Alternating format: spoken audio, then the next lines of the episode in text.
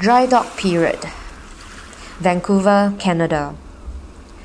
April 7, 2016. Cherry Blossoms. It was an orientation day for us where Xiang brought us to explore the town and we also had some delicious food. The sight of rows and rows of cherry blossoms was so beautiful, and I could not believe that I finally got to see the blossoms in person. I thought I could only see it in Japan. We walked along the waterfront in the park and saw some boats which were in the shape of houses. It was an amusing sight to me because this was all new to me. Xiang also brought us to the world famous gelato shop for an ice cream treat. There was a long queue, but the ice cream was worth the wait. I tried the matcha and salted caramel flavor. After that, we headed back to Ing's house for a BBQ. We had not started work, but were already so spoiled with delicious food. April 8, 2016. My jealousy is eating into me. Today we officially started working we had three things lined up for us. First, we had to man an OM information table at Simon Fraser University. It was not easy for me to approach people randomly, but Rahel and Priscilla were such naturals and they connected with the locals so easily.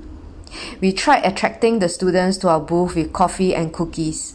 It was not very effective, but we did have a few conversations with some people. William and I spoke to a Hong Kong couple who were running a handphone accessories booth next to us. We then prayed for them as a family, as well as for the husband, specifically to return to God, as he had previously experienced many disappointments and frustration in life. After that, William decided to wear a sign and move around to advertise about our booth. Free coffee, free hug, plus free prayer. I was very surprised he would do this. Definitely a bold move and stepping out of his comfort zone. I was still too shy to do that. Next, we rushed to the Focus Club, which was for international students, where we had dinner and fellowship together. I was very impressed with Priscilla's emceeing skills and Rahel's amazing way of storytelling. I felt kind of intimidated by them and hoped I would at least do as well as them when it was my time to speak. And I wonder why was I so competitive? We each had our own strength, right? What was wrong with me? After that, we rushed to another church gathering for young adults and connected well with the members. By the time we returned to Ing's residence, it was already past 10 at night and it was past 11 when we finished our debrief. Today, I was battling with jet lag and jealousy over the two ladies in my team. They were young, pretty, eloquent, sang so well, and so madly in love with God. Suddenly, I felt I have nothing to offer in this team. It did not help when William, as the team leader, praised the two ladies for how they did today. However, all he did for me was to give feedback on my lengthy speech and suggest I areas for improvement. I was quite angry with him. Where are the areas I've done well? I thought. I felt belittled and small. Even my husband did not think much of me, despite knowing that he probably thought he could be direct with me by telling me where I could improve instead of beating around the bush. However, I'm still a human I need to be affirmed and recognized for my efforts too. April 9, 2016.